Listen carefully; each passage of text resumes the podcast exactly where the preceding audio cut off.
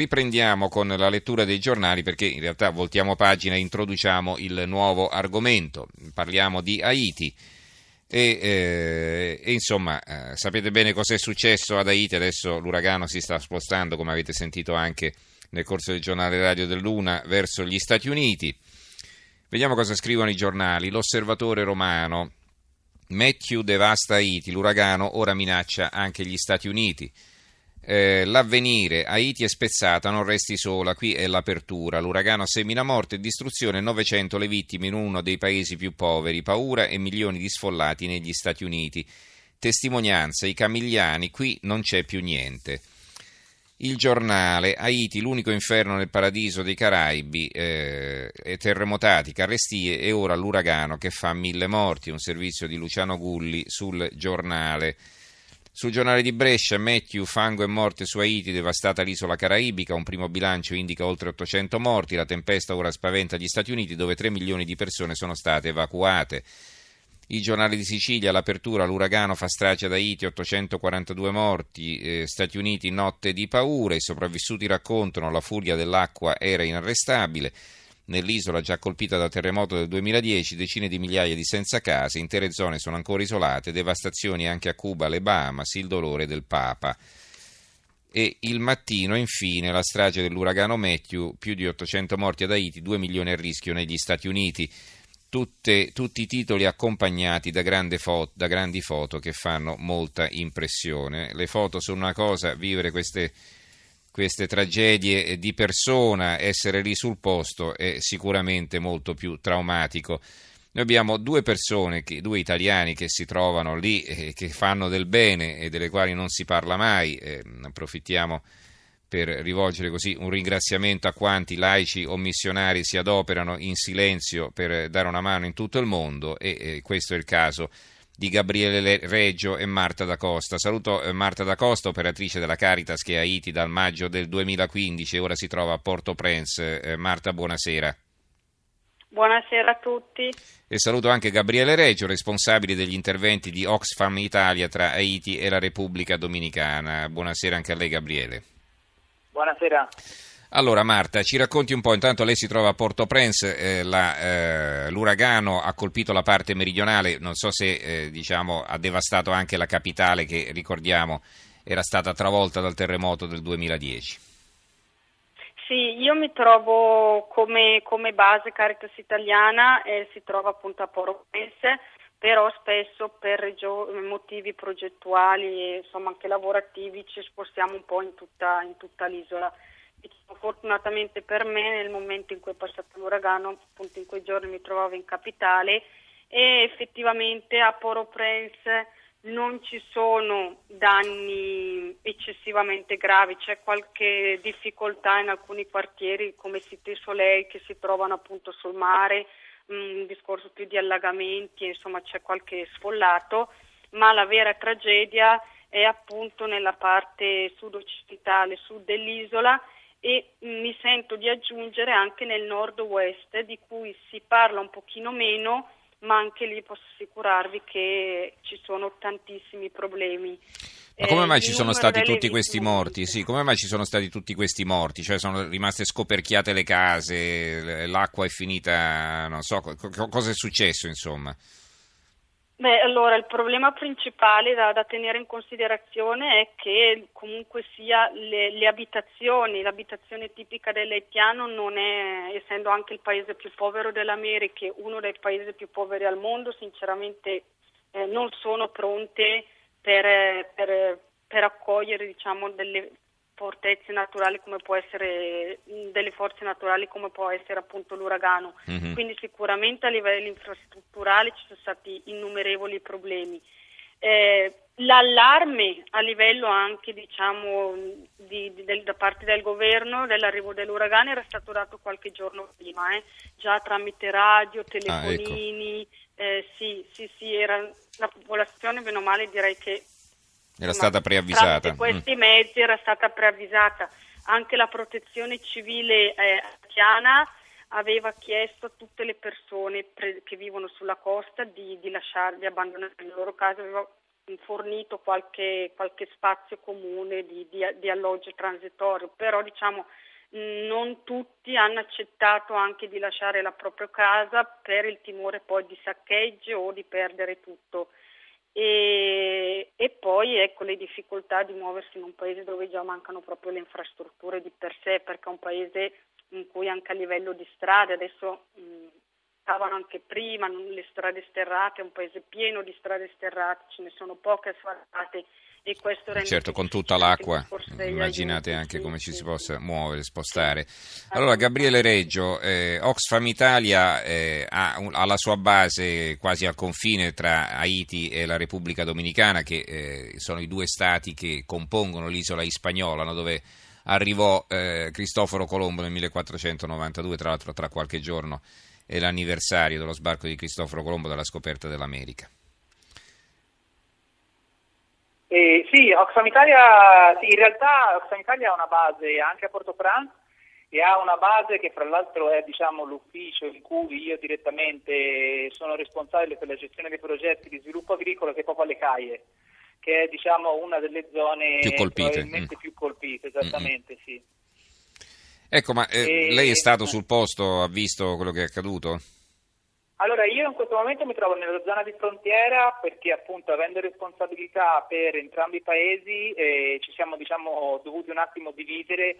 Eh, io ho seguito la parte meridionale tra Repubblica Dominicana e Haiti che comunque è stata fortemente colpita, si calcolano quasi 30.000 sfollati anche dal lato domenicano e abbiamo praticamente uno staff in missione permanente alle CAIE che purtroppo è riuscito ad arrivare solo da un paio di giorni perché eh, appunto fino a praticamente martedì, mercoledì era impossibile anche eh, raggiungere le zone e in questo momento diciamo, stiamo contribuendo un po' da una parte a dare una prima risposta di emergenza con eh, kit igienico-sanitari e con diciamo, materiali per poter eh, installare delle cisterne per avere disponibilità di acqua mm-hmm. potabile o perlomeno acqua da potabilizzare. Senta, e ma secondo lei, parte... eh, sì prego, prego, no, volevo sì, chiederle sui, eh, se si è mossa la macchina internazionale dei soccorsi come accade in occasione del terremoto. Eh, beh, diciamo sì, nel senso soprattutto a livello, a livello locale c'è un, una, un buon coordinamento diciamo, tra le, eh, gli organismi internazionali presenti sul territorio. Ehm, non diciamo a livello ovviamente del terremoto perché la, la catastrofe insomma, del 2010 Beh, certo. è stata catastrofica, eh, notevolmente, ma, note, esatto, notevolmente eh, maggiore, non per diminuire questa che realmente è, è una catastrofe ovviamente è probabilmente dopo il terremoto la più grande che, che Haiti abbia, abbia vissuto. Eh, però sì, c'è comunque una sorta di coordinamento, c'è sempre una difficoltà eh, perenne ad Haiti di potersi diciamo, coordinare sia fra organismi ma anche poi con, con, un governo che purtroppo è abbastanza debole, fra l'altro eh, appunto in una situazione anche in cui una crisi politica perché eh, le, le, elezioni presidenziali sono slittate da quasi un anno, erano appunto previste per il 9 ottobre e verranno anche queste rinviate, quindi diciamo anche con interfacce governamentali un po' deboli e quindi questo complica un po' no? anche l'organizzazione di, mm-hmm. eh, di una risposta. Ecco, una domanda che volevo fare, non so se siete in grado di rispondermi da lì perché naturalmente vi state occupando d'altro. Qui in Italia è rimbalzata la notizia che ci sono tre italiani dispersi, tra i quali un padre missionario. Marta, lei sa qualcosa? Eh, onestamente no, nel senso che Ecco, ripeto, le comunicazioni sono molto difficili, noi tuttora stiamo cercando di contattare delle congregazioni, dei missionari e a volte non, non riusciamo a entrare in, in mm-hmm. comunicazioni. Sì, eh, non è detto che, che sia successo qualcosa di grave, può darsi pure che semplicemente sì. non si riescano a raggiungere, insomma, ecco. Sì, ci sono veramente delle difficoltà enormi, soprattutto con la città di Geremi. Sono iniziate ad arrivare adesso qualche, fo- qualche, fotografia, qualche persona che riesce a contattare, però c'è, c'è grossissima difficoltà di comunicazione proprio perché per le linee, insomma, tutto quello che è successo, pali caduti, e ad ora ecco, no, non mi sento di dire nulla perché può anche semplicemente essere un discorso di, di non riuscire a rintracciare le certo, persone. mancano all'appello, ma non è detto che eh, sia successo sì, il peggio. Sì, eh, lei Reggio sa qualcosa? Ne ha sentito parlare? No, no, no. Realmente, realmente, realmente, no. Eh, confermo che la comunicazione in questo momento è abbastanza precaria e anche perché eh, tra l'altro soprattutto la zona sud nel, nel mese passato anche ha avuto praticamente periodi prolungati di assenza di energia elettrica e che diciamo è quasi una, una costante, una, una, norma, una norma eh, in questa zona e, e, attualmente praticamente chi non ha dei generatori non ha energia elettrica, quindi anche caricare cellulari o computer è impossibile. Eh, una domanda che volevo rivolgere a entrambi, voi siete lì da diverso tempo, quindi magari avete anche un quadro più preciso, dopo gli aiuti arrivati in massa nei primi anni, eh, Haiti ovviamente è passata in secondo piano perché poi è chiaro che non si può eh, pensare che rimanga la stessa tensione dei primi momenti, mi riferisco al terremoto del 2010. Eh, che cosa, cosa, c'è da fare ancora e quanto è stato fatto secondo voi? Se possiamo trarre un bilancio e spiegare anche di cosa c'è bisogno, Marta da Costa. Sì, allora io mi sento di dire che effettivamente successivamente dopo insomma, il passo del terremoto si è parlato tantissimo di Haiti negli ultimi anni se ne è parlato un pochino meno, questo è anche il motivo per cui ad esempio nel caso di Caritas Italiana ogni mese diciamo, con dei reportage ne sono usciti vari su, su, proprio sul paese di Haiti. Eh, io mi sento di dire in realtà che è un paese ancora di, di emergenza perché le problematiche sono, sono enormi, cioè, a, a, sia a livello sanitario sia a livello di, di formazione eh, sia a livello infrastrutturale eh, a livello agricolo, ambientale, eh, i problemi sono veramente enormi e di interventi da fare ce ne sono tanti, tantissimi. Ora poi con l'uragano ce ne saranno ancora di più. Mm-hmm. Eh, gli aiuti che sono arrivati dopo il terremoto sono stati tantissimi e per fortuna sono arrivati perché veramente Haiti era già un paese estremamente povero prima Successivamente al terremoto è praticamente un paese messo totalmente in ginocchio e se non ci fossero stati gli aiuti, io non so come, come sarebbe attualmente Haiti. Mm-hmm. Sì. Gabriele Reggio, lei eh, che cosa ci può dire? Beh sì, anch'io sono, sono dello stesso parere eh, di Marta, nel senso che eh, per quanto si dica ancora che ci sono ancora sfollati nelle, eh, nelle tendopoli, però realmente se consideriamo l'impatto proprio del terremoto con più di 300.000 morti e quasi 2 milioni di sfollati in un paese disorganizzato e in eh, emergenza eh, costante, come stavano appunto dicendo, eh, realmente eh, si, si, è fatto, si, è fatto, abbastanza, eh, però ecco, rimane la descrizione che ha detto Marta è eh, perfetta, rimane un paese in emergenza, in emergenza, costante, anche perché non bisogna scordarsi che dopo il terremoto c'è stata poi la crisi del, del colera e poi ci sono state altre alluvioni di cui non si è parlato e adesso eh, l'uragano. Il tutto ovviamente con una instabilità politica tremenda che molte volte eh, non permette, come stavo dicendo prima, di avere un'interfaccia, cioè una, una, diciamo una, una controparte statale su cui poter, diciamo, o da poter anche supportare per fare delle pianificazioni anche di gestione eh, del territorio a livello più, più, nazionale. Molte volte anche le cause di molti morti che ci sono stati nella zona sud è proprio una mancanza di gestione territoriale e gente che viveva al bordo del, del fiume o addirittura proprio dentro il letto del fiume. Mm-hmm. E quindi insomma mi, mi sento di dire appunto che è stato fatto tanto, c'è ancora tantissimo da fare per far sì che Haiti possa diventare un paese in via di sviluppo e a quel punto continuare con la cooperazione appunto per eh, supportare il livello produttivo, il livello economico e tutti gli aspetti diciamo, di servizi basici come educazione e salute. Allora, Marina da Venezia rivolge una domanda. Il fatto che sia uno dei paesi più poveri al mondo comporta problemi maggiori che per gli altri paesi colpiti dall'uragano e chi li sta aiutando? Allora, eh, appunto si parte da una situazione molto difficile perché il paese è povero di per sé, eh, in più abbiamo sentito è anche disorganizzato e in più c'era stata la botta del terremoto dalla quale, dal quale eh, non si sono ancora ripresi, insomma, no? quindi e questo rende oggettivamente tutto più complicato. Un breve intervento conclusivo e poi eh, salutiamo i nostri ospiti e chiediamo anche appunto in conclusione che cosa stanno facendo loro adesso in concreto, dove, in che modo si stanno muovendo le loro organizzazioni. Marta da Costa, ricordo, operatrice della Caritas. Prego.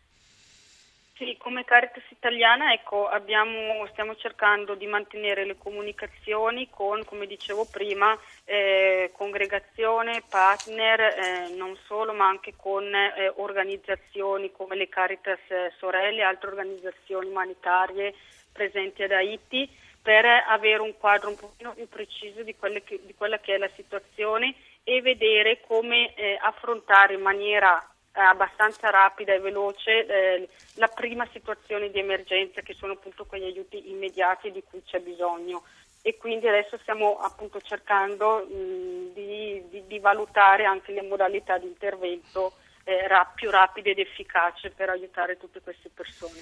Gabriele Reggio, responsabile degli interventi di Oxfam Italia. Eh, sì, eh, in questo momento diciamo, il nostro staff è, è esattamente sul terreno eh, per diciamo, avere più informazioni possibili e creare appunto un coordinamento, rafforzare un coordinamento con, con, le, con le ulteriori organizzazioni internazionali presenti sul territorio e attualmente diciamo, Oxfam ad Haiti ha dei, dei, magazzini con dei centri di stoccaggio appunto per la prima emergenza, stiamo quindi distribuendo eh, kit igienico-sanitari, pastiglie, pasticche per, di cloro per purificare l'acqua e quindi cercare di dare una prima risposta che ovviamente è quasi sempre quella di poter eh, dare agli, agli sfollati un tetto, acqua e mangiare e cercare di ridurre al minimo eh, la diffusione eventualmente di, di, malattie che in questi casi ovviamente è sempre un rischio. Eh, Tra l'altro lì fa sempre molto caldo, no? Quindi eh, siamo nei Caraibi. Eh sì, sì, sono 33 gradi ora. 33 gradi, pensa un po' di sera. Allora, eh, grazie allora ai nostri due ospiti, Marta da Costa, operatrice Caritas, grazie Marta e buonanotte. Grazie a voi, buonanotte a tutti. E grazie anche a Gabriele Reggio, responsabile degli interventi della ONG Oxfam Italia. Grazie anche a lei Reggio, buonanotte anche a lei. Grazie a voi, buonanotte. E, e complimenti per il grande lavoro che state svolgendo. Eh, torneremo a collegarci con Haiti anche nei prossimi giorni, vi terremo aggiornati eh, sulla situazione